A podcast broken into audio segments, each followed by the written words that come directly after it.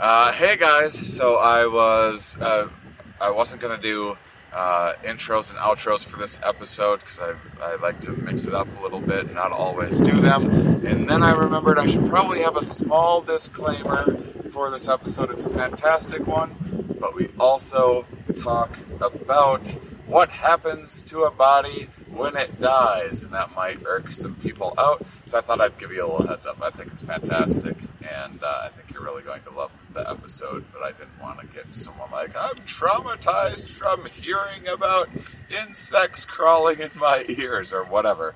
So that, and I'm also, I happen to be in, I'm in northern Wisconsin right now, taking my first, my hair's all in my eyes. I just got off of an ATV, taking my first trip since COVID, having a lovely time. I'm here with my wonderful assistant, uh, Rihanna, who you can follow Hippie Rich on Instagram, and her boyfriend, one of my best friends, Steve Gillespie. Super funny guy. You should follow him as well. I need to say that because Rihanna's holding the camera right now, so I got to say all these things. Um, but I also, it's kind of an early birthday thing for me. So if you're wondering what to get your favorite podcaster or top 100 podcaster for their 41st birthday, which is May 25th, it's the same thing any podcaster wants. It's a favorable, thoughtful review on iTunes or Stitcher or wherever you podcast. Get give your favorite podcasters the gift of favorable algorithm uh, engagement. Because when you write something like that, it's not just the number of downloads a podcast gets, it's also when you write it, other people like you, other people that like the sort of things that you like are going to get recommended my podcast. So it's a good way to help a small podcast like mine grow and grow the community.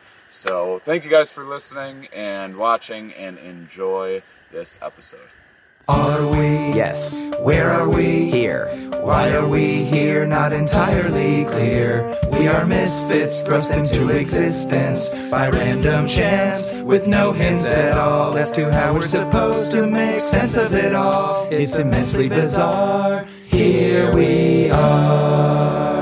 Hello, everybody, and welcome to the Here We Are podcast. My name is Shane Mauss. Today's guest is Associate Professor in the Biosystems Engineering and Soil Science Department at the University of Tennessee and is also part of the One Health uh, initiative that we've been plugging um, from time to time on this show. We're trying to been trying to get about one guest on uh, a month because a big fan of what what they're doing and all the people they've been sending my way.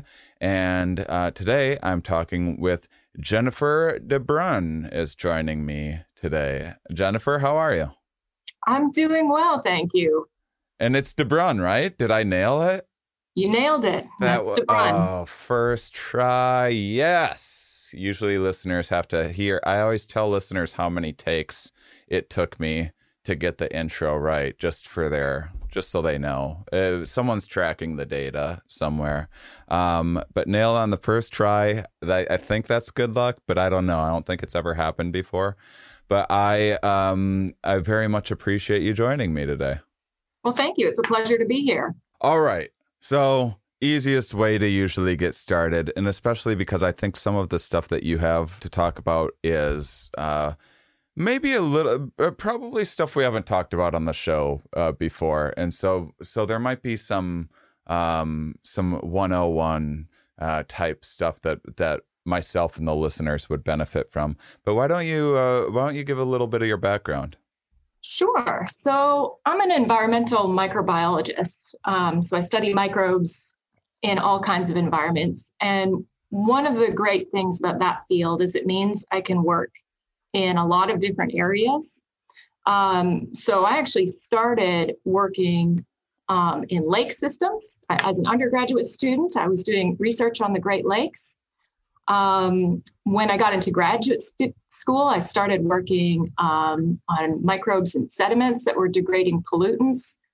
Um, and then when I started um, a faculty job, I started getting more into soil microbiology and understanding um, microbes in more terrestrial systems. And from there, I got connected with researchers at the Anthropology Research Facility here at the University of Tennessee. Uh, they are better known as the um, Body Farm here at the University of Tennessee, where they study uh, human decomposition. Um, and it was just through some early conversations with some of the faculty there that there were some patterns in decomposition that didn't quite make sense. And I thought it might have something to do with the microbes in the system. Uh, so they were chatting with me, asked me what I knew about microbes associated with human decomposition, which was nothing at the time, but it was intriguing enough to me that that I started looking into it, started doing a little research, realizing at the time we knew very little about that field. I mean, we knew microbes were involved in decomposition, but we didn't know which ones or how or even why they were important. Um, and so that became kind of my first research project as a as a brand new faculty member. Um, and I've been working in that area ever since. That's uh, uh, life takes a lot of strange paths, doesn't it? Absolutely, doesn't it? absolutely. It never was, intended to get into that field. Never, as a little girl, you never once thought maybe I'll get into how human bodies decompose. Never, nope. it never crossed your mind. Interesting. No, no, I was always interested in environmental science. Yeah. Um, and in, in fact, I was I was lucky enough to grow up in one of the um, world's premier environmental science field sites. Um, I grew up at a place um, called uh, Experimental Lakes Area. So this Where's was that? this is way up in Canada, northern okay. Ontario, um, middle of nowhere. Kenora, Ontario is probably the closest city. My father was a field biologist there. So I spent my summers at this research site. Um, and this site is famous for doing whole lake manipulation studies. Um, and they've, they've just contributed, you know, astoundingly to our understanding of limnology and aquatic science. Um, so as a little girl, I sort of remember running around the, the lakes and the boats and the science equipment and the labs and the phytoplankton and zooplankton nets and all of these things. So I kind of, you know, was was attuned to that. But the um, mm. the hmm. body decomposition stuff that was that was something that that I was not expecting or thinking about at all mm. um, as I was preparing for this career. Um, so yeah, I mean, I'm I'm gonna get I'm gonna get angry emails if I don't ask you. Um, the the Walking Dead show. How accurate are they nailing it? Are they how does how's the makeup person doing? Are they consulting with people like you before they do? so I have never watched it. Uh, I'm a little embarrassed to admit admit that, but I've oh, you do not need to be embarrassed for, yeah, for not yeah. having seen The Walking Dead. Um, you could you could watch season season one and be done with it. Okay, sure. okay. yeah, maybe at some point, maybe I'll put it on the list. No, and you know, I never, uh, I've never been into crime novels. Never watched yeah. CSI or any of those shows. Yeah, Just, so so what what uh, uh, so you're an environmental uh, um uh, uh, uh microbiologist. What what did you discover about human decomposition that that was kind of relevant to your field? Why did they bring you in? Yeah, so it was um it became fascinating to me from an ecology or an environmental perspective. Um, until until I had actually seen a body decomposing, I hadn't really thought very much about it.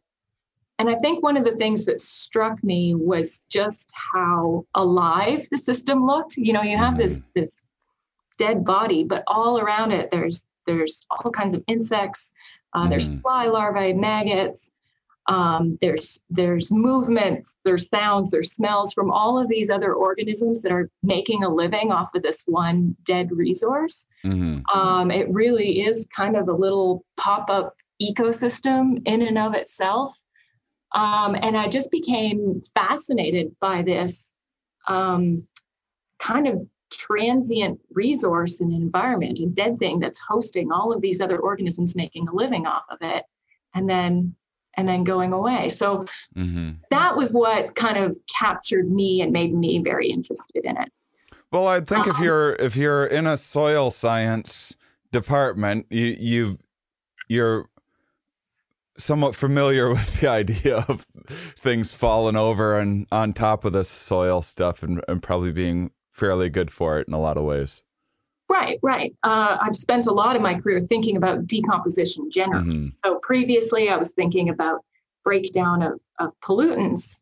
And this to me just seemed like the next sort of interesting breakdown problem. Hmm. Um, and I think one of the things that, that makes it so um, interesting when you think about it in terms of ecosystems is just how how concentrated and how short term it is as a nutrient source. So we we in our bodies we actually have a lot of of nutrients, particularly nitrogen, that the environment, especially terrestrial environments, is usually starved for. Um, you know, plants are usually nitrogen limited, and and so you get all of this big bucket of nitrogen that we've been accumulating our whole lives dumps into a single spot Yeah. and within you know in summer months within the matter of, of weeks to a month it's pretty much all redistributed into the environment That's so, a great week for soil when something when something keels over on it, but you can't count on that. You're the chances of something walking by again and keeling over in that same spot. That's just you hit the jackpot once in a while. right right it's transient and it's patchy hmm Mhm. Interesting. yeah and i mean we know that this is important in other environments too um, one great example is whale falls. So when a big whale dies in the ocean sinks to the bottom of the of the seafloor Mm. where there's very little nutrients very little carbon coming in not a lot of action going on until that whale hits.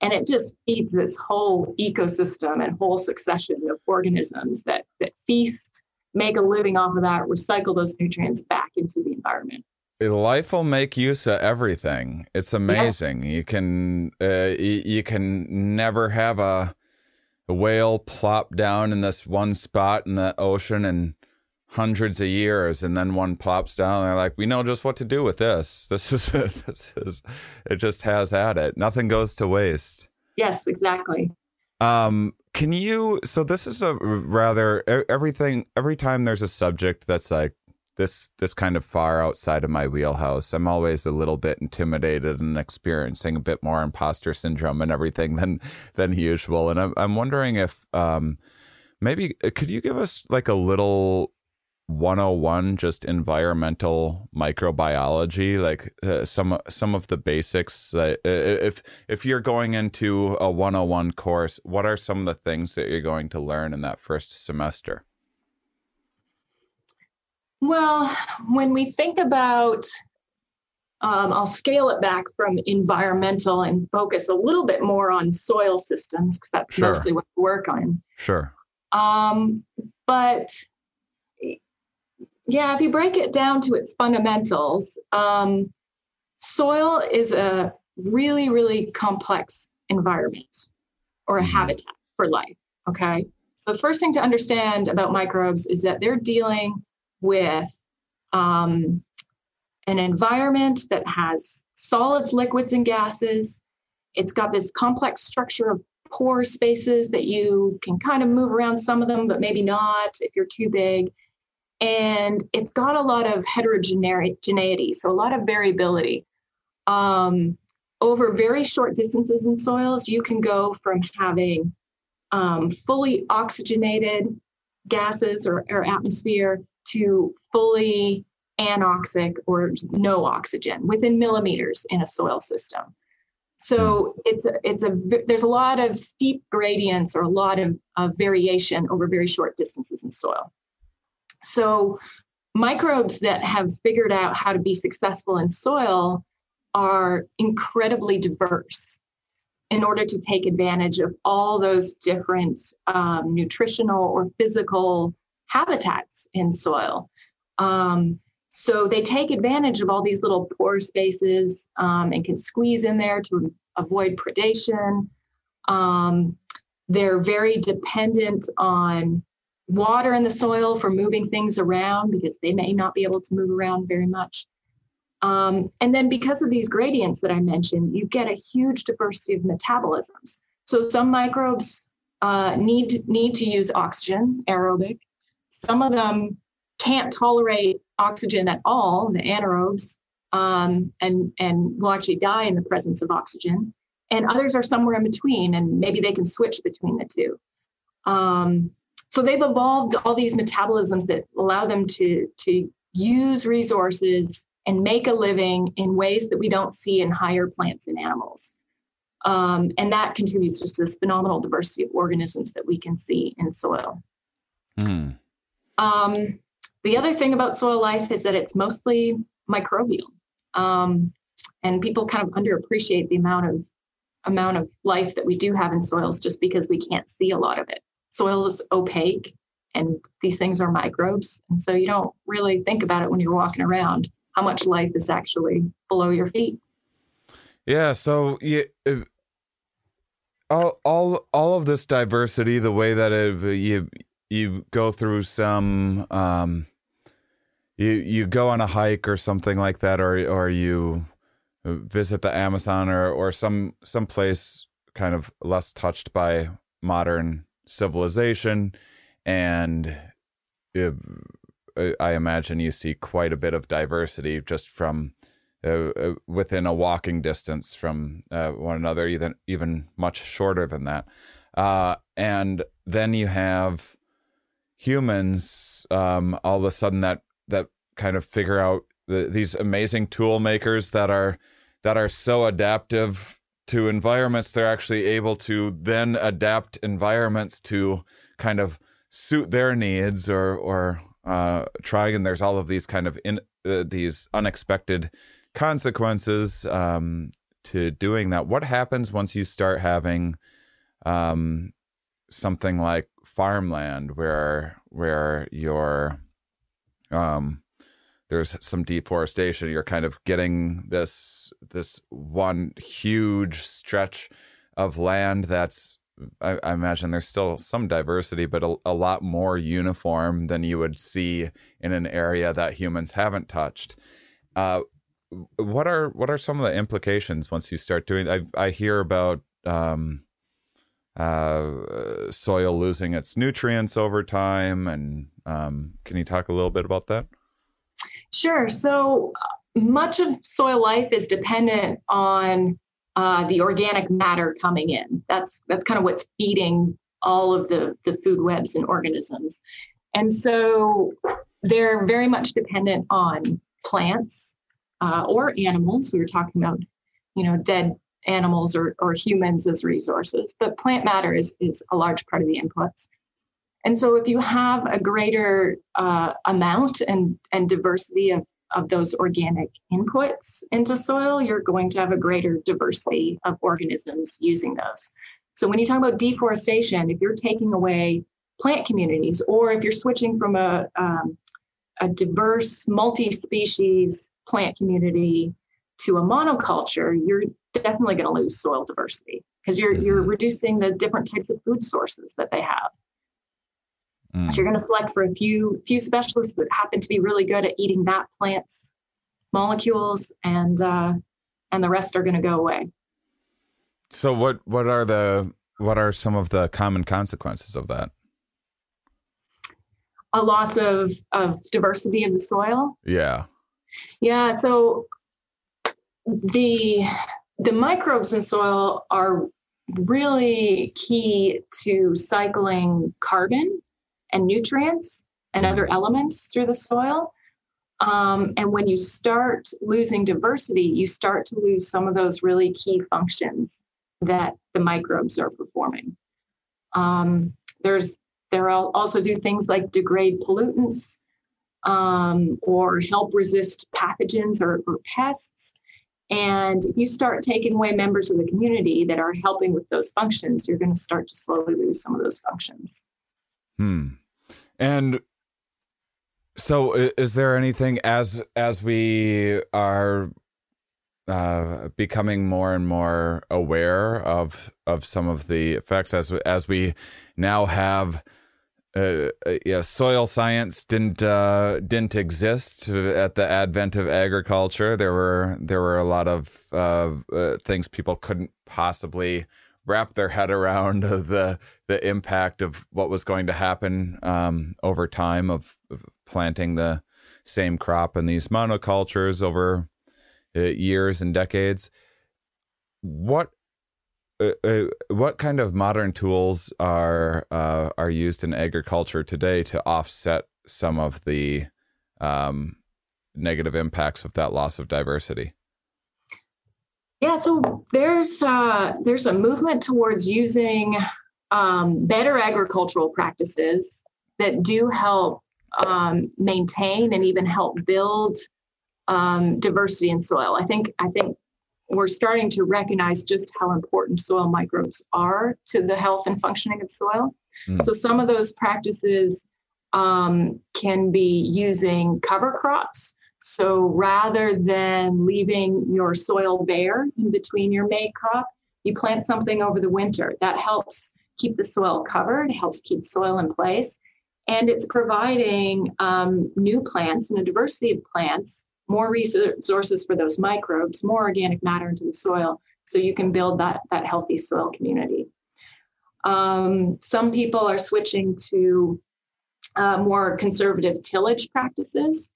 Um, so, aggressive tilling of the soil can break up uh, aggregates or the clumps in soil. And soil microbes make their homes in between these aggregates. That's really, that's kind of like their house, that's their, their shelter. So when you start destroying that soil structure, you're basically destroying the little habitat that all these organisms live wow. in. Soil gets compacted, organisms are unhappy, and you lose diversity. So using uh, either no tillage or a more conservative tilling approach um, can help maintain that soil structure and keep keep all these microbes' homes intact. Hmm. Okay, so so you don't just uh, uh what what what is that uh, how do how do you have a more conservative because i i can picture the uh, the soil being tilled you have this nice row being dug out and then you see the seeds going and then the nice perfect rows of corn um come out. Is there a uh, what do you uh, do you lose some of that perfect kind of organized linear rows uh, of of things uh, if you're if you're looking to um plant a little more mm, uh, uh, naturally, I guess? Um, it definitely.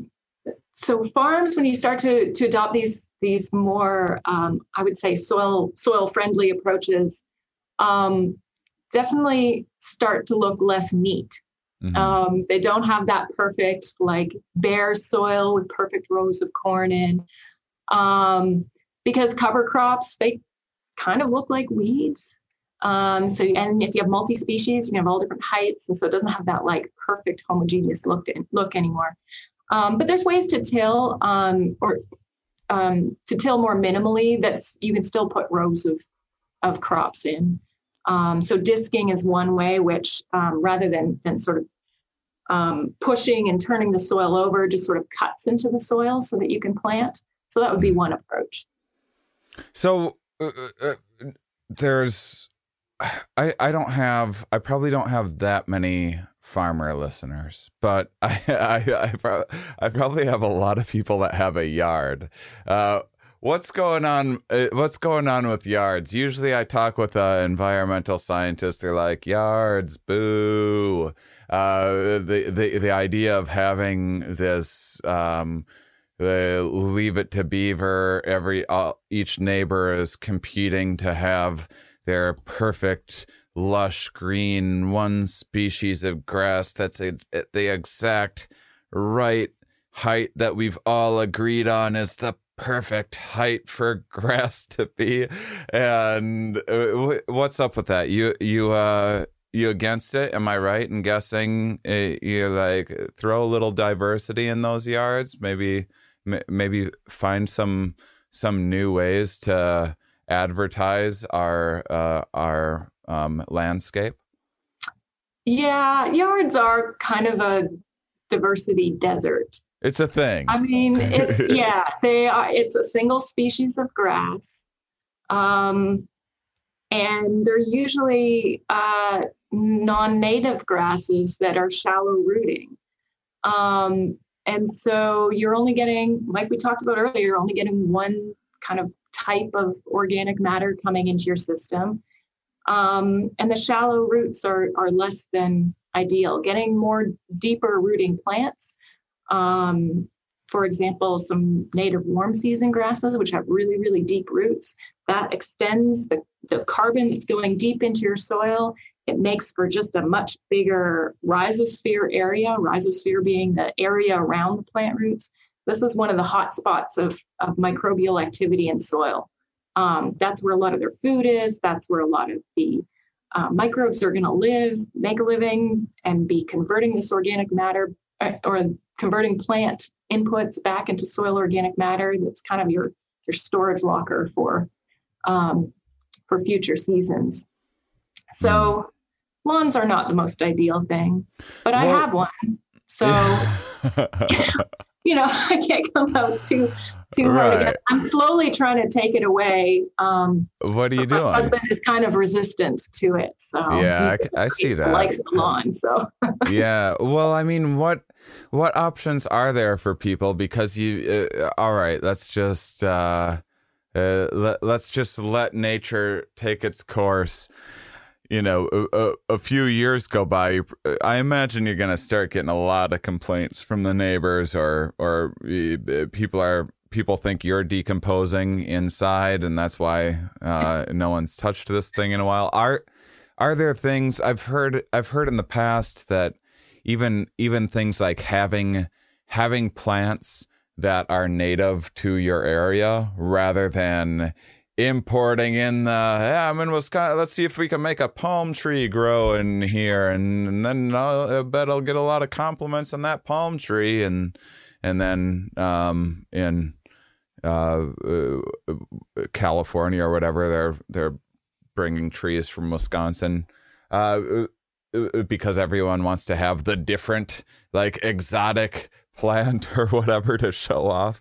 Uh, but but what about just even including some of the the native plants in the area and and doing it? Uh, what if if people are looking to um, spruce up because there has to be a way to make your landscape look uh, good, maybe even more interesting than your neighbors, while doing it in a uh, maybe I don't even need to say eco-friendly, a slightly more eco-friendly way than than the standard um, kind of clear cutting. Uh, what do you have any ideas? Yeah, no, you bring up native plants, and that's a great, great, and easy thing that you can do around your house. And it's native plants are great because they're adapted to your area already. So you don't have to overcompensate with um, extra watering or extra fertilizer typically because because they're already they like growing there. They're adapted to that soil, that climate. Um, they're if they're growing successfully in that area, they probably are resistant to pests that are in your area. Mm-hmm. Um, so you you don't need to baby them as much as some and they're being pollinated naturally by the native insects that are in your area and right, right. you're promoting native pollinator and bird and wildlife that are all used to, to eating and using those resources. Um, so it's kind of a win-win both for you as a homeowner because you don't spend as much worrying about whether this thing is going to be successful in your yard. Um, but it also has all these additional benefits for the for the larger ecosystem. Um, and I am starting to see more uh, landscape designers um, using natives and being interested in using native landscaping and and still making it beautiful. There's a lot of really, really special native plants that just need uh, just need a little more promotion. Hmm. Um. All right. Well, this is a very scary thing for me to ask you, but what can you can you tell us a little bit about um what uh, like explain um uh, microbes a bit and microbi microbi so just a little background i i don't know anything about chemistry it scares me uh it's just one of those fields I'd, and and microbiology kind of falls in that i i i have an easy time understanding like bigger global systems and i i, I spend a lot of time talking about um, mammals and and human behavior, that sort of thing. And when it gets down to the the very very small, that's when uh, uh, I I really um, don't know much of anything at all, but I'm interested. So, microbes are microscopic organisms. Mhm. Uh, we tend to focus on the single cells, the bacteria and archaea. Um, and uh, you know, you say you're you're you kind of like to think about things in a in a bigger scale. Mhm. Um, but ironically, even though I'm a microbiologist, I do too. I'm Mhm. just thinking about the processes, these large scale, these global processes that are mediated by these tiny, tiny organisms. Mm. Um, so like you know, what? I'm not always thinking about them on that on that On that- microscopic scale. oh, good. Well, then we can be I- friends. Uh, I mean, I mean, ironically, I study microbes, but don't rarely use a microscope. That's I not see. that's not one of the things in our, Okay. our wheelhouse. All So- right, I was that's that's the whole thing I've been scared about this whole time. Like, oh man, I'm gonna have to understand things at a microscopic level. No, Um, and I would say the the only thing you really need to appreciate about microbes and and other microbiologists are probably going to to not You're like get how so much hate mail from the many microbiologists I have listening right now. but they're gonna so they're organisms just like everything else on the planet and so they have the exact same uh, fundamental need to grow and reproduce right? Every other organism on the planet does that. Microbes are no different either. Uh, they spend most of their their little lives swimming or just hanging out somewhere trying to get get food get resources get energy so that they can make more of themselves. Mm-hmm. right? And that and it's not any different than any other organism. Right. uh, single cells so it's a little bit more of a simplistic process um, but but at its core it's the same. They they consume things um, to make more of themselves to grow they take in energy to fuel those processes just like we do Mhm. um, and hope It- to reproduce more than their neighbor so that they can outcompete them.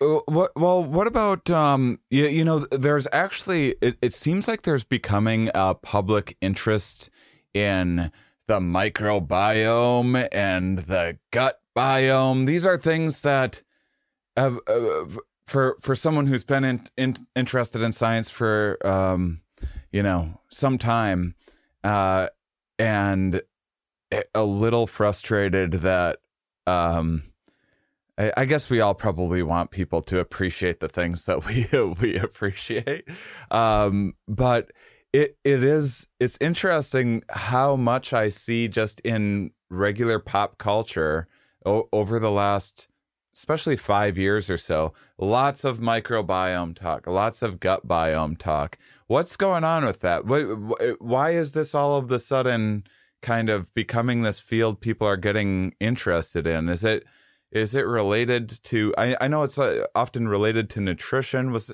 was there some was there something that happened was there like a book that came out that everyone got excited about or was it just it, it eventually as people became more and more mindful about their health or what they were eating uh what what's going on with that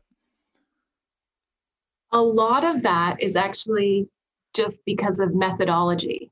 Mm, So most microbes can't be grown in a lab. Um, depending who you ask, that estimate varies, but something like 95 to 99% of organisms that live out there in the world can't be grown in the lab. So we don't know a whole lot about them. Um, and I don't think we even really appreciated how many were out there until we started doing high throughput sequencing. So we started with um, DNA sequencing to investigate microbes. Um, that started in the in the 70s already, Mhm. Um, and that work, which was done by a famous scientist by the name of Carl Woese, um, revealed to us when when he started using DNA sequences from the environment to look at you know what things were out there. He realized that there was way more diversity out there than we had accounted for based on what we had in the lab or what we had observed previously. So there's all these DNA sequences out there of things that we don't we don't know what they are. They're they're totally new.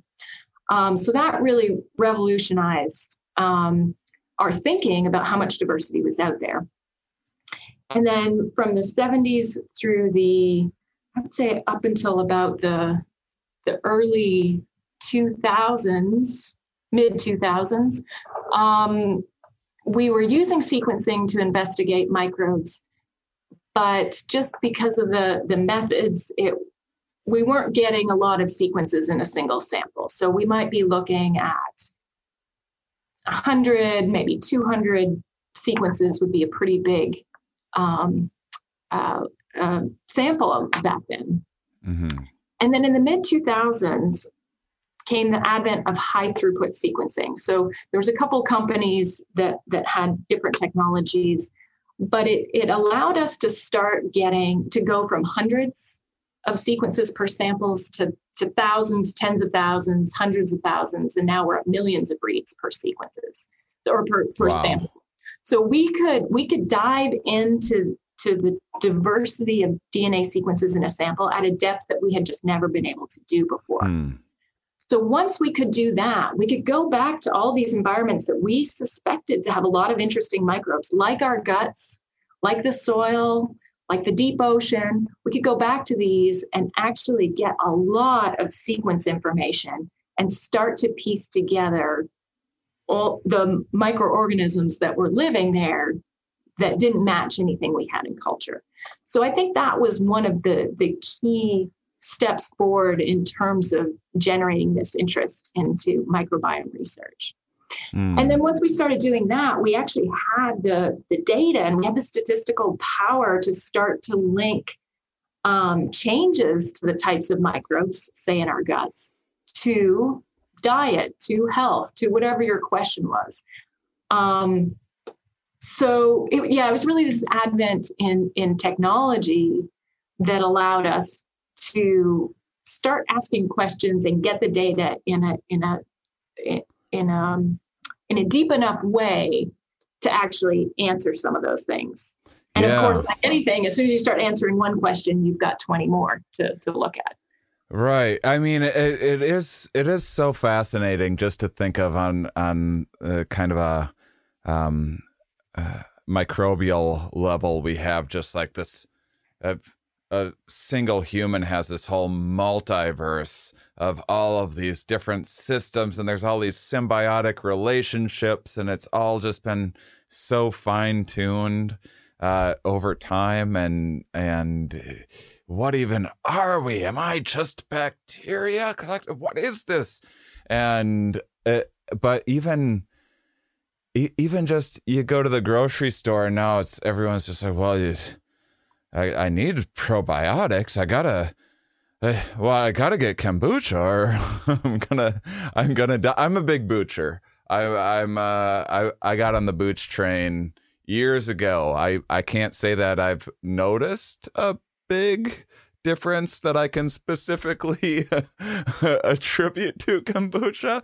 I enjoy the way that it tastes, uh, and and often, um, I, I, you know, I'm always suspicious whenever like some new, whenever like organic or cage free or whatever. Like I am always like, love the idea and is that really what's going on or is just this is this just some form of advertisement is this this just some buzzword that's being used that's hot right now is uh, is the probiotic sorry i'm talking with a soil scientist here i don't mean to but just just just because it's it's connecting with something that's popular in the culture right now uh is the probiotic stuff is it important? Is it being oversold? Is it somewhere in the middle? Uh, you got any thoughts on it? I I'm not as familiar with that area of research. That's that's I'd fine. be you're you're less about keeping people alive, more Yeah. about what happens when they die, and then. Right. I think I think a lot about what those microbes are doing after their host is is dead. So I'm Well- not I don't know as much about the Oh, that's like that's stuff, I totally fine. I'm actually I'm actually way more interested in what happens when I die too. So so first of all, this is like uh, I'm not. I was always going um cremation route. I I think the whole casket they I never had an interest in that, but now I think. Throw me actually in the ground somewhere. Put me out in a field. So, are people doing that? Are people like, stick me under this tree. I always liked that tree. Is that a thing people are asking for these days? Absolutely is. Oh, that's Yeah. the way that I'm going then. I want to be a Yeah. tree. All right, what uh, break it down for me. What's going to happen? First off, I want I want I- I mean it's it's uh, the money you save on a casket isn't it's going into like timing out like I want to be dumped off like right under I cuz I want the whole I want the whole experience. I don't want anything to be wasted. So I want to fall over under a tree and then what what happens from there? What's the first uh what what's the first steps that start happening? So the first thing that happens after you die, because your heart stops pumping, Mhm. is you start getting you start losing oxygen to all of your cells. Okay. Um, when cells are starved of oxygen, they start basically committing cell suicide or a, something called autolysis. They start breaking down. So they start breaking themselves down. So your tissues start breaking down um, fairly soon after death. And while that's going on, your gut microbes, we were just talking about. do you, you know, actually do you do you mind if I stop you just for a second there when you say when you say cell suicide what what does that actual what does that mechanism actually look like in in a cell like how does it uh, what what's the difference between being out of resources and just uh, uh, falling apart or whatever, and actually like uh, uh, cell suicide, you make it seem like an intention, like there's some mechanism going. We uh, no, this is the self destruct mode, because is it to like try to help the other cells that are living? What's what's happening there?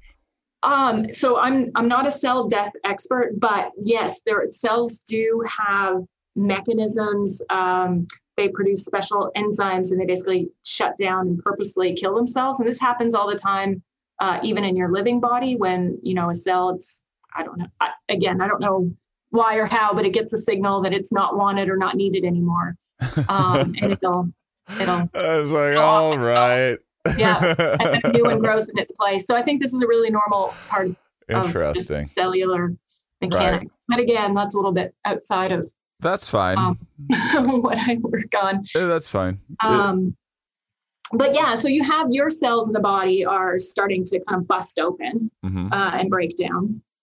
And then at the same time, the microbes that are in your in your gut primarily, and you have microbes everywhere, but, but a lot of them are concentrated in your gut. Mhm. Um, and all these microbes that were that you've been feeding with kombucha and keeping super happy your whole life, they turn on you after you die. Um, Mm. So they can sense, uh, and the mechanism of this is not fully understood, but they can kind of sense that the host defenses are down. Um, normally, your gut microbes are kept in check because of your immune system, right? We don't want the Clostridia in our um, in our lower intestines getting out into the rest of our body. Uh, we when that happens, it's called sepsis, and it's really terrible. So when we're alive, our body works really hard to keep microbes where they're supposed to be. After death, those mechanisms are shut down. We don't have the immune response anymore. The, the microbes in our guts can kind of grow at will, and they do. They start to bloom and go kind of crazy because now all they have, they have all this extra food resources from your tissues that are breaking down. All these dead cells now are food for your gut microbes. So they start eating on those. These and most- traders. They So- do. So there's there's there's in our living life there's just this constant war going on of our immune system keeping these things in check. Yeah. I I, I was picturing it as more of like a peace and love, holding hands, working symbiotically together, but this is a full on um things are being kept in check. Well, they they're good for us, and they do work really well for us as long as they stay in the GI tract. Yeah. We just want to make sure they don't step out of their their cubicle, right? Yeah, yeah. Gotta keep them in place. yeah. So, yeah. Right. Yeah. I, I have a I have a, a sepsis expert I've had on to talk about COVID a few times. I'm going to have her back on to actually get into sepsis a little bit more. But yeah, Oh, cool. go. Uh, so yeah, go on. Yeah. So so after death, it's it's kind of a similar scenario to sepsis, where the where the gut microbes can kind of grow unchecked, and they have all these new resources. They're mostly anaerobic bacteria, so that means they're using a lot of um, uh, anaerobic decomposition, fermentation um, type pathways, and this produces a lot of gases. Um, and so, if you um, so oftentimes uh, a dead body will start to bloat. Um, these gases sort of fill up and balloon out. If you're buried under a tree, you might not get so much because of just the pressure of the soil. But if you're on the surface, um, you know, body sort of distends as, as these gases are building up. Um, and and the tissues are slowly being converted over to to fluids, basically. Yeah, I. I do. But just to clarify, sorry, I to interrupt, but I don't. Yeah, I, I also have changed things. I don't want to be buried under. I want the full experience. I want. Oh, you just, want the full surface? I want to just yeah, throw, Yeah. wheelbarrow. Yeah, I want to. I want to Okay, well then- dissolve into the ground. I want the worms. If po- if there's worms, great. I know that's like not everyone gets the worms. Um, Yeah. but but that's like that's what we think about, and that's the like the cliche in every cartoon and everything. And I just I I'm rooting for the worms, but I'll, I'll keep my expectations low. Yeah, yeah. So, um, yeah, if you're on the surface, they'll probably be bloating. You sort of blow up a little bit. Um, I'm glad you brought up um, uh, invertebrates because as long as as long as the temperatures are above about 50 degrees or so, you'll get um, fly species that like to oviposit or lay their eggs inside dead bodies. Um, the Oh, body becomes nice. an incubator for their larvae.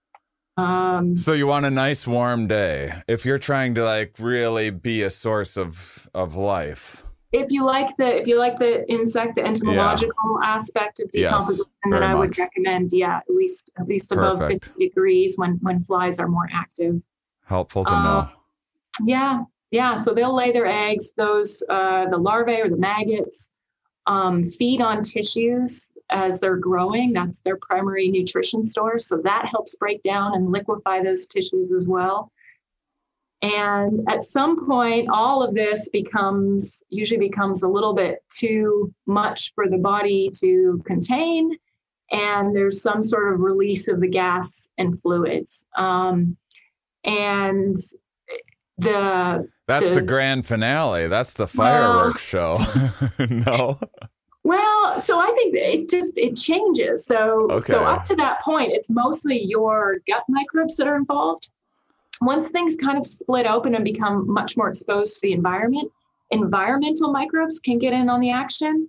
So now you have soil and environmental microbes coming from the outside in, getting into all these spaces that are now opened up. Now Let we're truly becoming one with the So- with the earth. Right, Okay. right. Before right. that, it was just the the the GI, the microbiomes. The the the parents the parents left for the weekend and they threw a party and and everything was great. And then now it's a disaster. But now, Now the Okay. neighbors are coming in. They've Right, heard right. the party and they're right, coming to join in. great.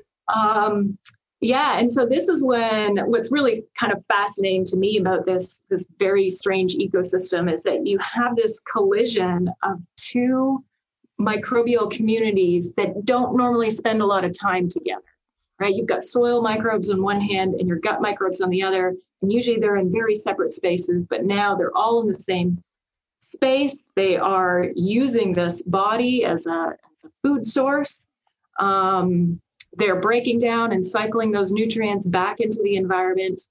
Um, and one of the things we're doing in, in my lab is still trying to resolve what that collision, um, what the outcome of that collision is. Are these are these microbes competing for the same resources? Are they doing separate things? Are they cooperating?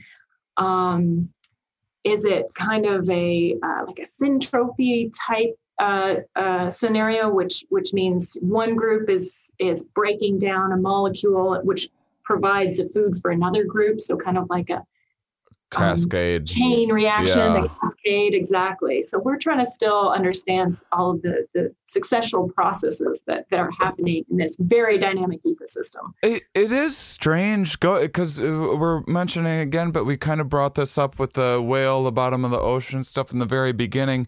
How are these things so well adapted for such a rare event? Is it is it just that they is it just that they have um such a kind of diverse toolkit that they that they can jump on and exploit uh, uh, a, a, a wide variety of opportunities that that might come about? Yeah, so I mean that's a that's a great question. I would first say that it's not as it's not as rare as you would think. Mm. It's not as consistent, say, as maybe leaf litter that falls in a forest. Right. But animals die all the time. Um, they're usually decomposed and consumed pretty quickly, so we don't see them. You know, when we're out on a hike, we don't usually see a lot of dead animals, um, but they do. I mean, animals are always around, and they do they do die. So there's enough that um, for specialized species, say like like blowflies, which which um, like to lay their eggs in carcasses. Um, there's enough around that those species can can kind of make a living and, and survive, right? They're always going to find the next carcass. They have very highly developed sense of um, uh, it's not smell, but they're able to detect um, the decomposing carcass um, and find the next host. But for the microbes, especially the soil microbes, um, it's more just that they are so uh, adaptable. Um, if you live in soil, if that's your dominant habitat, you have to be used to huge swings in moisture as the soil dries and wets. You get a rainfall, you're totally soaked. You get a drought, you're totally dry. Um, huge string, swings in nutrients coming and going, um, swings in temperature, um, swings in chemistry. You know all the things I talked about at the top with with the gradients in soil. So Mhm. microbes that live in soil are really well adapted to to as as a community, really well adapted to these changing conditions, um, and so that they can, when the right resources are there, take advantage of those. Mm. Um, the other thing I would argue is that the the resource of a of a carcass or or a dead body is not um, the the the molecules are not that unusual, right? So it's um, proteins, it's Mhm. DNA, it's carbohydrates. Um, so these are things that the microbes are used to getting anyways. It's not um, it's not like they need any sort of new metabolism to break Right, these things right. down. Um, it's just put in a new form and in a different concentration than maybe they would normally see in leaf litter.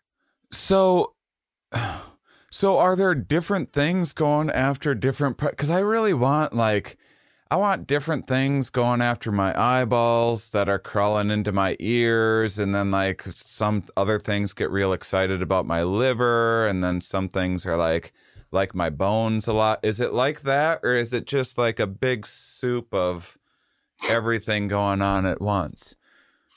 Um, we're starting to see that there are specialized groups of microbes. Um, so the ones in the soil are, uh, I think they're mostly getting the soft tissues, the goo. And so that seems to be one group. We see slightly different microbes that are on the skin versus inside your gut.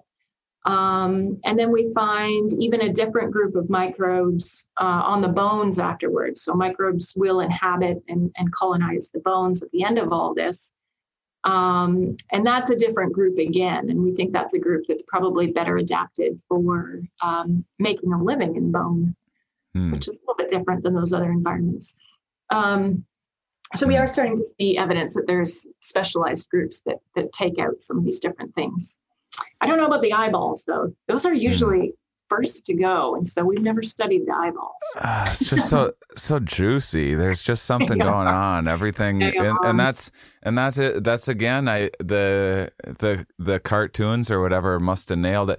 I imagine when you when you um like back in the day, you'd come across a a corpse, you'd see a maggot crawling out of an eye, and that image probably stuck with you enough that you'd tell people about it, and then it became kind of a thing in culture where every everyone knew, knows. Well, things start start crawling in and out of your eyeballs when you die, and, and that's so that's how you draw it in whatever cartoon.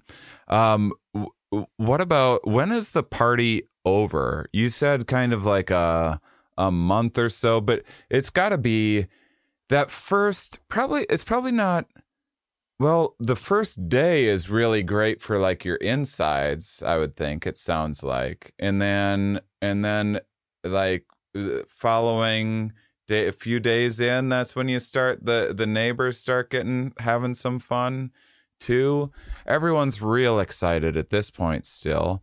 And then when when's everyone like, all right, kind of fun's over. There's a little bit left. That's that's probably in the like uh, three week, three four week range when when things start calming down. Uh yeah, yeah. I mean, it depends on the temperature, but in in hot yeah. temperatures, that that will most of the soft tissue will be decomposed and consumed um, somewhere around the three to four to five week mark. Um, and so, yeah, that's when you've got your gut microbes, you've got the environmental microbes. They're they're very active. In fact, we call it active decay because that's when you see the most rapid mass loss mm-hmm. uh, in the carcass or in the in the body. Um, that's when most of the the um, tissue is either being consumed or liquefying and seeping into the soil. Um, and so that peters out when a lot of the, the really easy to use resources are gone. So when a lot of that really juicy, nutritious stuff has been used up, things are going to start to slow down mm. because then you're just left with the things that are a little bit harder to eat. Mm-hmm. Um, there's still definitely microbes that will break those compounds down. I'm thinking like um, um, sometimes skin can get if it dries out and mummifies it can get a little bit hard to break down just because it's really dry uh, keratin, like in your, your fingernails and hair, some of these harder to break down molecules, your bones, of course. Um, and so microbes are breaking those down, but much more slowly, just because they're much um, they're much more recalcitrant molecules. They're just harder to. They take a lot longer to to break down. Hmm. Um, so that's a period we call advanced decay, um, when most of the soft tissue is gone. You're left with bones, bones, hair, and then maybe maybe some tough tissue left over at the end. Um, mm. And then hmm. that period of time can extend for for quite a long time. It's sort of like the slow tail end of decomposition until you're fully skeletonalized. Where's that tough tissue? Where's that on the body? What's that last little? Well, it's usually it's usually tissues that just have dried out too much, and that that could just be from right. Like say it was sitting in the sun and it gets yeah. really hot and kind of bakes, Mm-hmm. Um, and if it dries out too much, so one of the things these microbes, like all life on Earth, needs is is moisture, is water. Yeah. so if you take away that, then then it'll uh, it doesn't break down. One of the uh, things. Oh, sorry. What, I was, just, the, I was going to point out a great example of that is is like the Egyptian mummies, right, which mm-hmm. are stored in this very arid environment with no moisture, and and uh, they've sort of stuck Preserves. around an awful yeah. long time. Yeah. Well, one of my I I love I love thinking about um perception it, it, the, the variety of perception that that different life on uh, all, all of our all of our perceptions are kind of adapted to different needs or uh, it, all of life's various perceptions and and I, I I really always thought that dung beetles are kind of a really nice example of this of as the, this this big pile of dung which is uh, you know if you're if you're a, a large mammal or something you're you're it makes all sorts of sense for evolution to um, have all of these uh, uh, disgust mechanisms go off to make you averse to going anywhere near anything that looks smells like uh, we don't need to try um, uh, seeing what that tastes like. We're gonna just stay away from that. But if you're a dung beetle this pile of dung is like this could be your new home. This is your mating ground. This is like you're gonna raise your children here. This is your uh, this is your bachelor pad. This is uh, you know the best thing that you've ever seen. And and there there has to be kind of similar stuff going on on that nice hot day where where like in that first couple days of where if you're a human coming by you're going what the heck is that? Makes sense to be averse to the smell and anything that looks or smells like rotten meat. If you're a carnivore probably you want to stay away from it and have a lot of uh, adaptation uh, uh, uh be well adapted for a, a lot of high alerts for any cues of that. But if you're if you're one of these insects that that's probably just that that's your version of like a nice smelling rose or or something like that. What what kind of insects um, are are coming in once you once you get like a real a real nice like uh like like a thick like death musk going on like day two yeah, so the um, usually the primary colonizers, uh, blowflies are one of the more common mm-hmm. insects. So these are the ones that'll come in and lay their eggs, um, and they're and they're not even they don't even wait till day two. They're often within hours of death. Mm. It's really remarkable how fast they can they can find a new resource. That is amazing. Yeah. Isn't that amazing? Uh-huh. I don't and I don't know why or I don't know how that works, but they can um, and you said they're laying eggs somewhere too when they do. Okay. Yeah, they lay eggs in the body. Okay. So they usually they usually go for orifices. So in the eyes, one of the reasons the eyes go first, eyes, mouth, ears, and other holes. Yeah, uh, and then and then, that, and then you have this birth, this explosion yeah. of larvae, this explosion yeah. of life coming out of all of your holes. Yes. So you described this pop culture image of like a single maggot. I've uh, yeah. usually a writhing mass. Um, oh it, man, I, mean, love can, a good writhing mass. You can hear it. You can stand above the body and like wow. hear it squish, and it's moving around and generates an incredible amount of heat too. So mm. you can mm-hmm. actually, you know, put your hand over it and feel the heat coming off this writhing massive, massive maggots.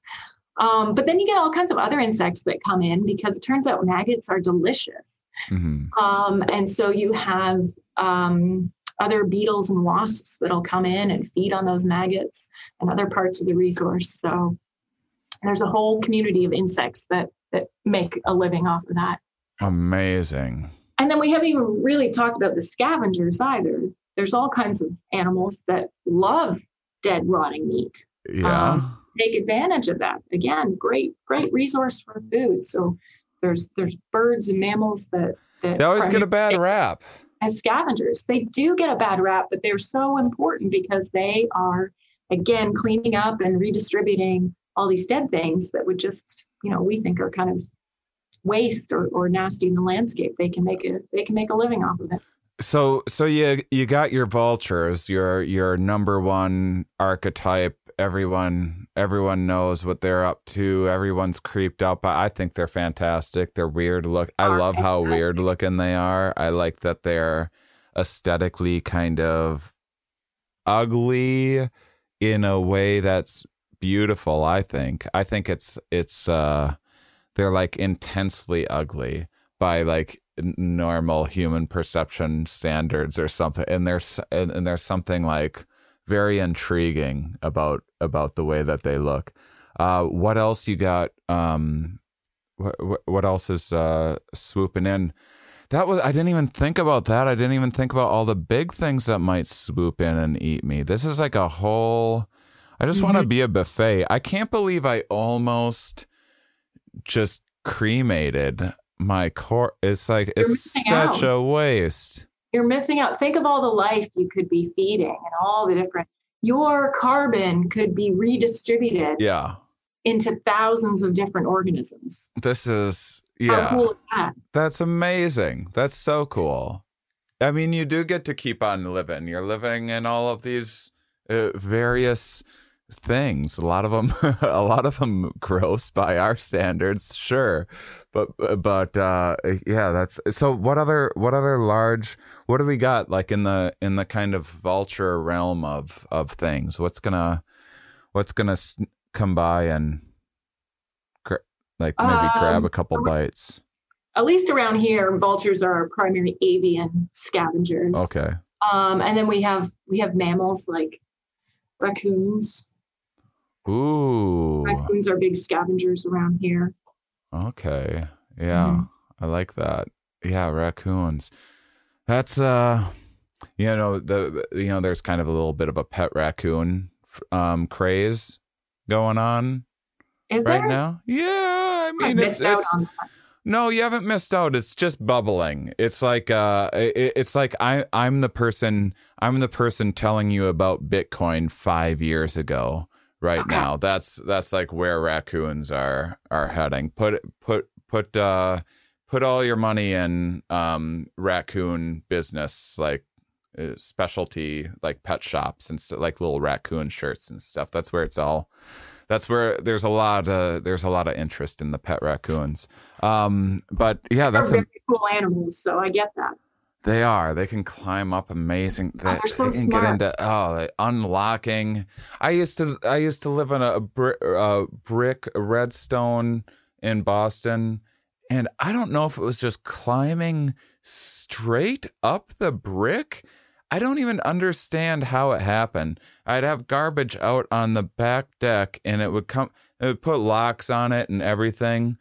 Um, forget it. The thing would climb straight up brick, I think, unless it was somehow getting up this fire escape situation. But and then it would un it would unlock things, and it would it, it would uh it it would get into whatever, and it always knew like exactly what it was going for.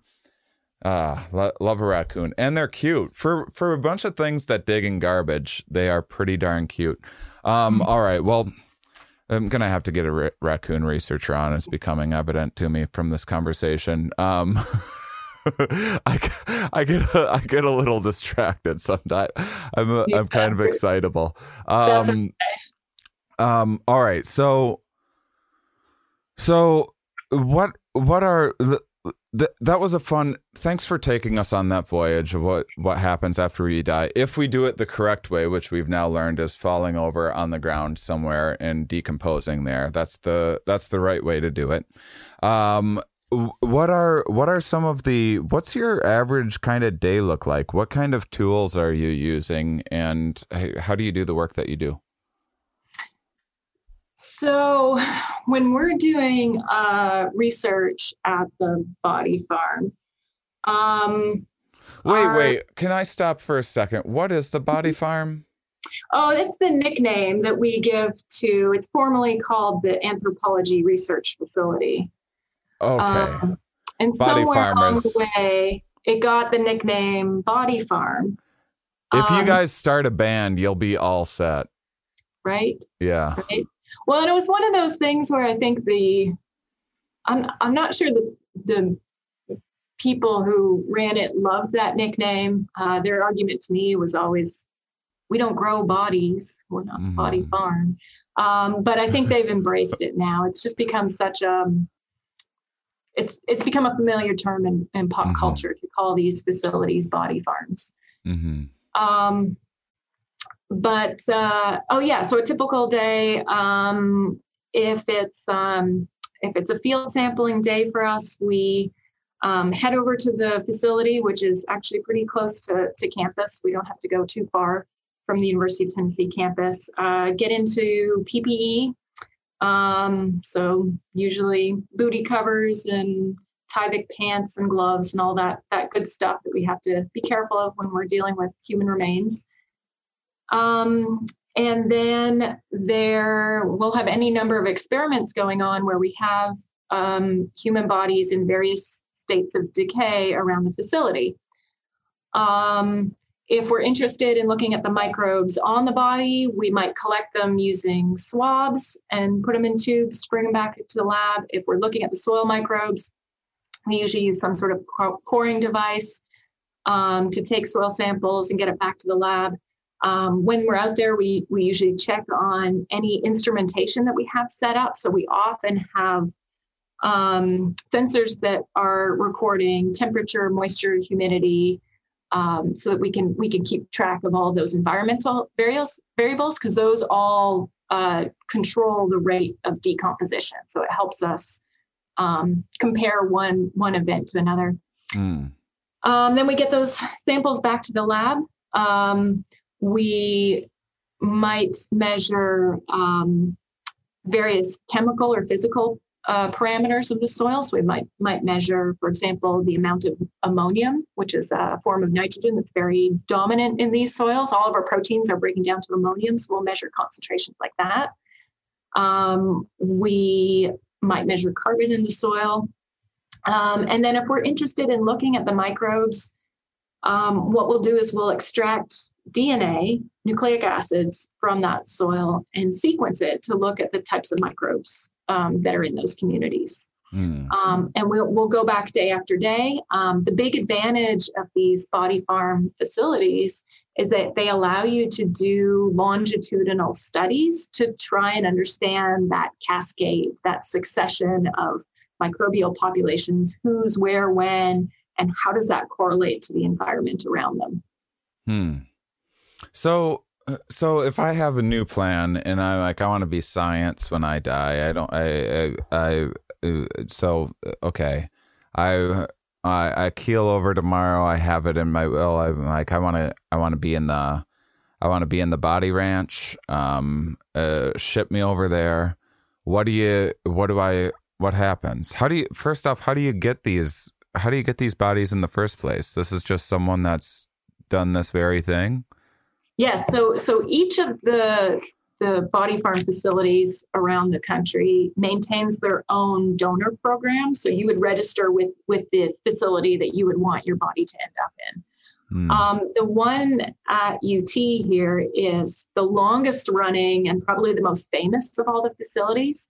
Um, it's been running for close to 40 years, around 40 years, um, and is just really well known. It's been featured in in um, popular media.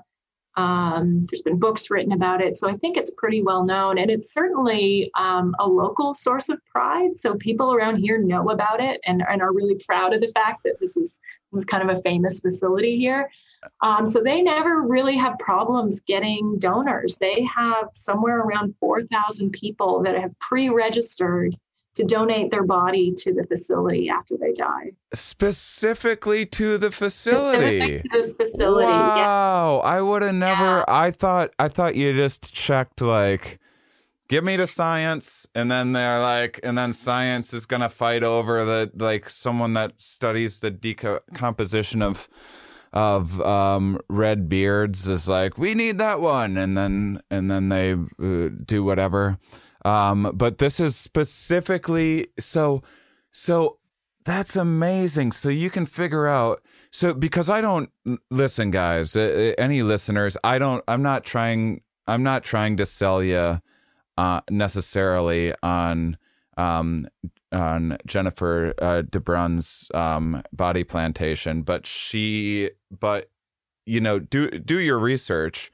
I am I'm an advocate for science, obviously, if you gave your body to science, but that's so like take a look around. I now well now I got to have more guests that will do different things with people's corpses so people can so I can give people a little taste of their options. Mm-hmm. But but so you're just you're just well known in the area. A lot of Mhm. people they they know about the um the body vineyard and they uh they're like that's where that's where I want to ship me over there and you just and you're just up up to their eyeballs in in corpse uh, you get so you get 4000 a year is that what you said No, there's 4,000 pre-registered. So these are living people Oh. that have filled in the paperwork. Uh, what's nice about that is that we can collect data from when they're alive and we collect information about them when Oh, they're alive so that we can better understand maybe how some of those parameters affect decomposition after they die. Um, so at the facility, they they get somewhere around 100 donors are actually put into the facility each year for, for decomposition. And then what, what I think is also really neat about it is that after decomposition is is done and, and that research has been done, um, the skeletons are actually collected and they go into um, a skeletal collection here at UT as well for further um, biological anthropology research. So students can use those skeletons to measure all the things that biological anthropologists love to measure about bones and things. Wow. Do they ever like we're we have enough skeletons. We don't we actually don't even need any more. You guys have delivered so many skeletons or will, will they just they're always going to find a use for it? I, I don't know. I don't know if they turn away skeletons. I do know sometimes they turn away donors um, for logistic reasons. What what Um, kind of what kind of anchorage do you guys have at the estate? What kind of uh what kind of how big is this facility? It's not very big. Uh, Okay. It's only a couple acres, so it's it's pretty dense in there. Um, so one of one of the things actually we're we're kind of interested in is Uh-huh. how 40 years of putting bodies in the same place how that's changed the the soil. So actually one of our current research projects is looking at what what changes we can see in the in the soil from all of this repeated high nitrogen resources which is You- it's really quite artificial. You're probably creating new things, right? We you got be. new We things that haven't existed before. That's incredible. You're Yeah. creating i i like alien, little fun little alien life forms in your. well, possibly possibly Oh, I love it. Gosh, Yeah. this is so cool. So, uh, all right. Well, what what's so you talked about you talked about the just the last little bit as we're wrapping up, uh, and I I only say we're wrapping up just just in case there was like uh um any uh, any loose ends that you you were hoping to get back to or whatever. Feel fe- free to interject. Um, we should probably plug uh um, the uh, One Health initiative as well, and kind of how what you do intersects with the with um, all of the other folks in the group. But um, what? Well, after all that, did I just go and forget my big last question? Oh my goodness gracious! This is what it was. It was uh so you have all this incredible DNA stuff and you're you're going from um uh, uh, able to sequence 10 things to a million things um what what new technologies are on the horizon what if um wh- what what if uh, uh you know people people hear this podcast and for whatever reason they're just like well this is uh, i've never cared about anything so much. I need to get more resources to this body farm. What uh, uh, what would you what are you looking forward to in the future as as the, where where's the direction that your field's heading? What are the exciting things on the horizon? Well, I think one of the one of the key questions we're trying to answer right now is trying to figure out uh, the variation in bodies and how that affects decomposition. So Mhm. we've long known that temperature and moisture are really important for controlling how fast decomposition happens, how how long and, and what processes take place. Um, and that makes sense. It just controls biology. Temperature and moisture are kind of key controls on biology. But what we've what we've kind of noticed anecdotally um, just working out there for years, is that we can take two donors that and put them down side by side, same local environment, same weather, same temperature, same moisture, and they'll decompose at really different rates. Hmm. And in some cases, they'll be scavenged at very different rates. Hmm. Um, so, one of the things we've noticed is that uh, it seems that diabetic people are scavenged more than non diabetic people. Um, and so, this is hinting to us that um, it doesn't just matter the outside climate, but it also matters the state of our bodies. And so, whether that's um, a body composition thing, you know, how much fat versus uh, uh, protein or muscle tissue we have, Mhm. whether it's a, a weight, just a mass effect, whether it's due to the different drugs that we take. Uh, you know, if we're on antibiotics, we know that shifts our gut microflora. Mhm. Would that influence the decomposition downstream?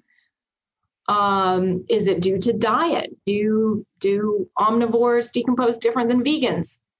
I don't know.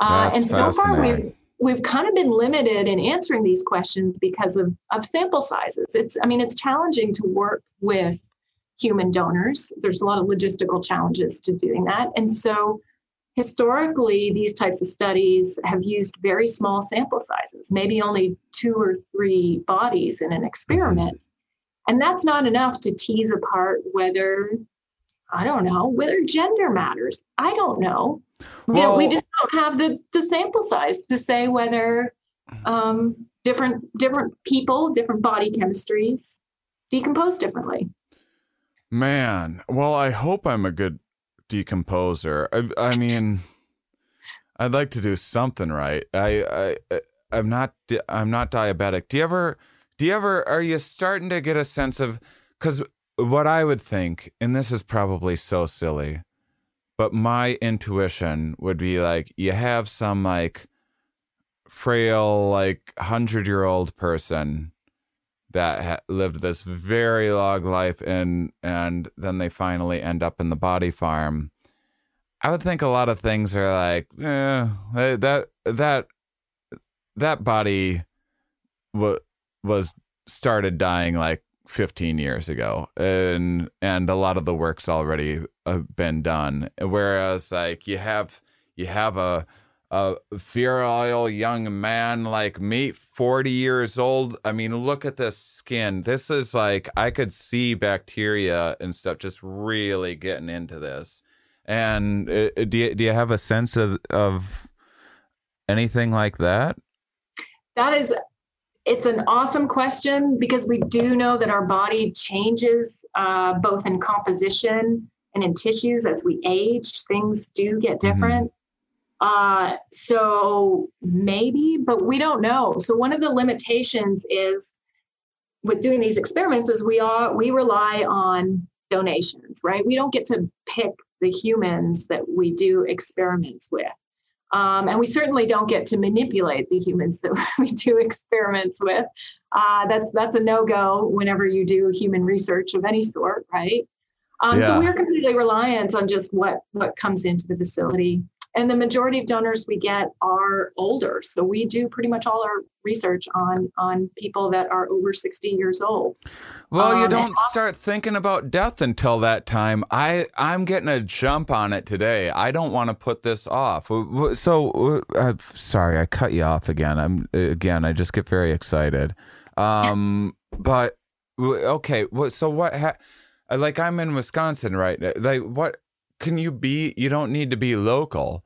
If I if I check a little, if I sign up for your thing, if uh, they'll just they'll ship me to you no no matter where I no matter where I keel over. No, they'll do. They'll pick up Ah. within a certain radius, in a local radius. Outside of that, you would have to pay for for shipping.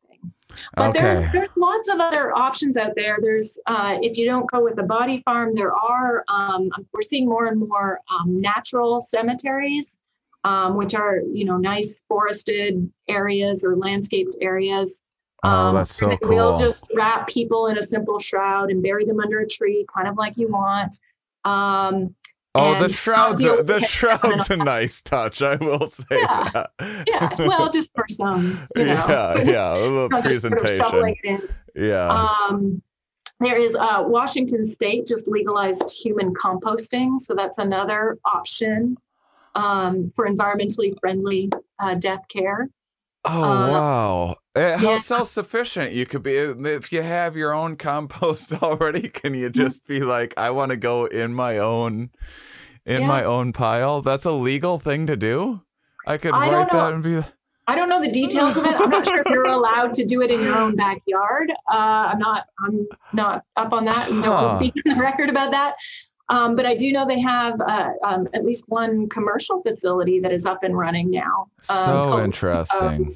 And they are offering human composting as as a as an end of life option. What, what about? Uh, oh, sorry, sorry. Go on, go on. I'm so interested. I was just going to say this is something I love to see this come come to be a thing because we've long used it for livestock, dead livestock and animals. We use Uh-huh. composting. It's a really nice, clean, quick way to to break down a body that maybe can't go into the, the food system for whatever reason. Uh, there's no smell, no insects, no scavengers if you do it the right way. It's just a you know two or three week composting and it's gone I love this. very oh, very man. efficient and green way to do it because your body is turning back into organic carbon into soil So literally listeners can just be like, I want to they can just Google how to human compost near me.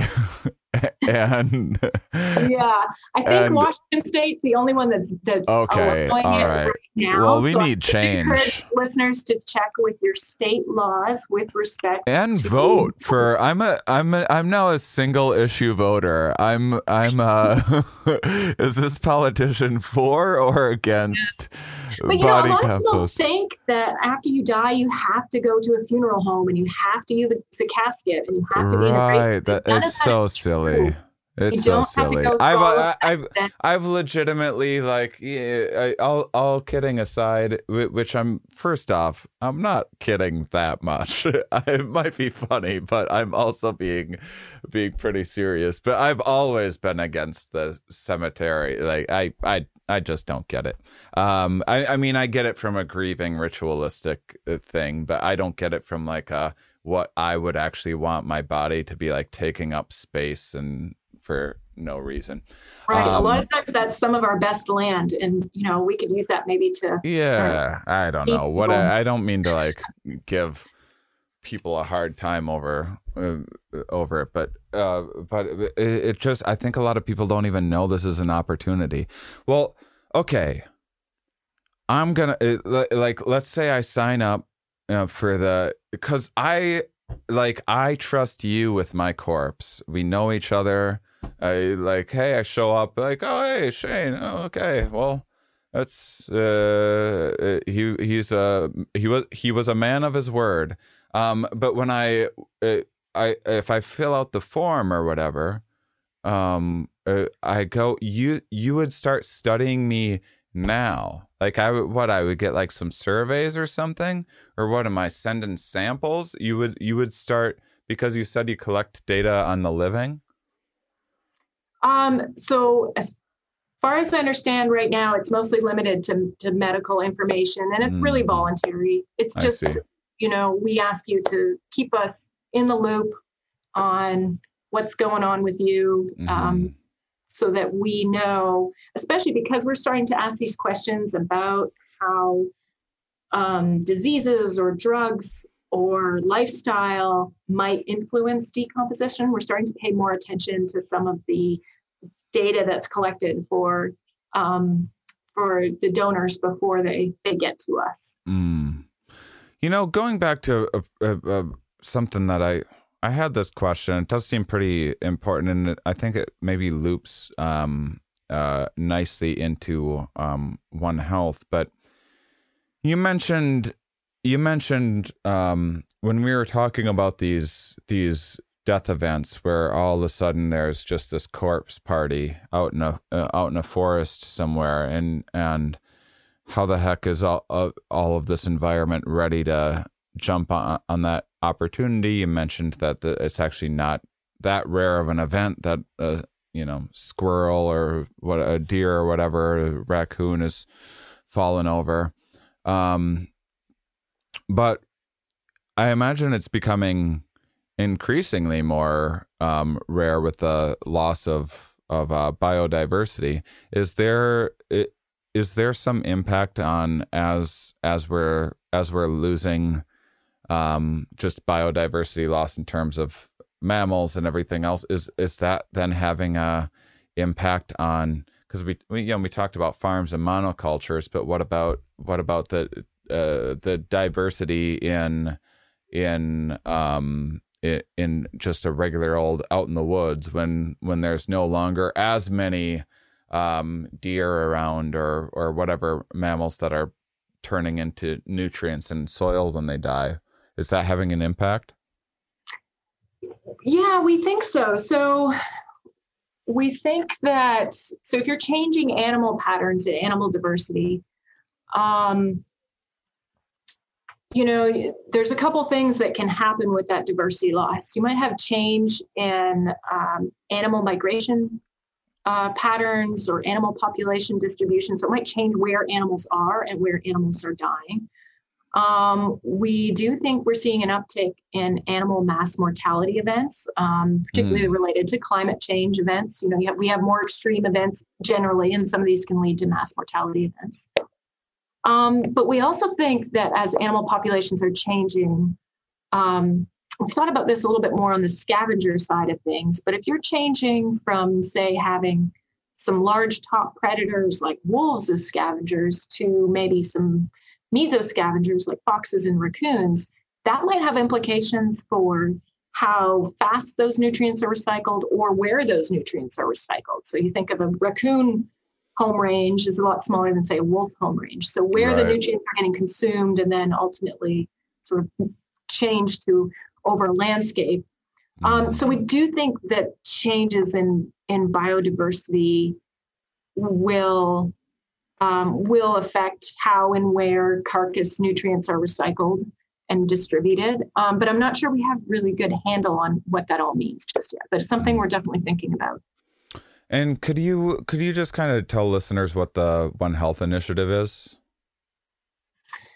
Sure. So the One Health initiative uh, here at UT uh, is uniting uh, a lot of scientists that have already been working in various areas of plant, animal, uh, human, and environmental health, um, and kind of recognizing that that these problems don't happen in bubbles.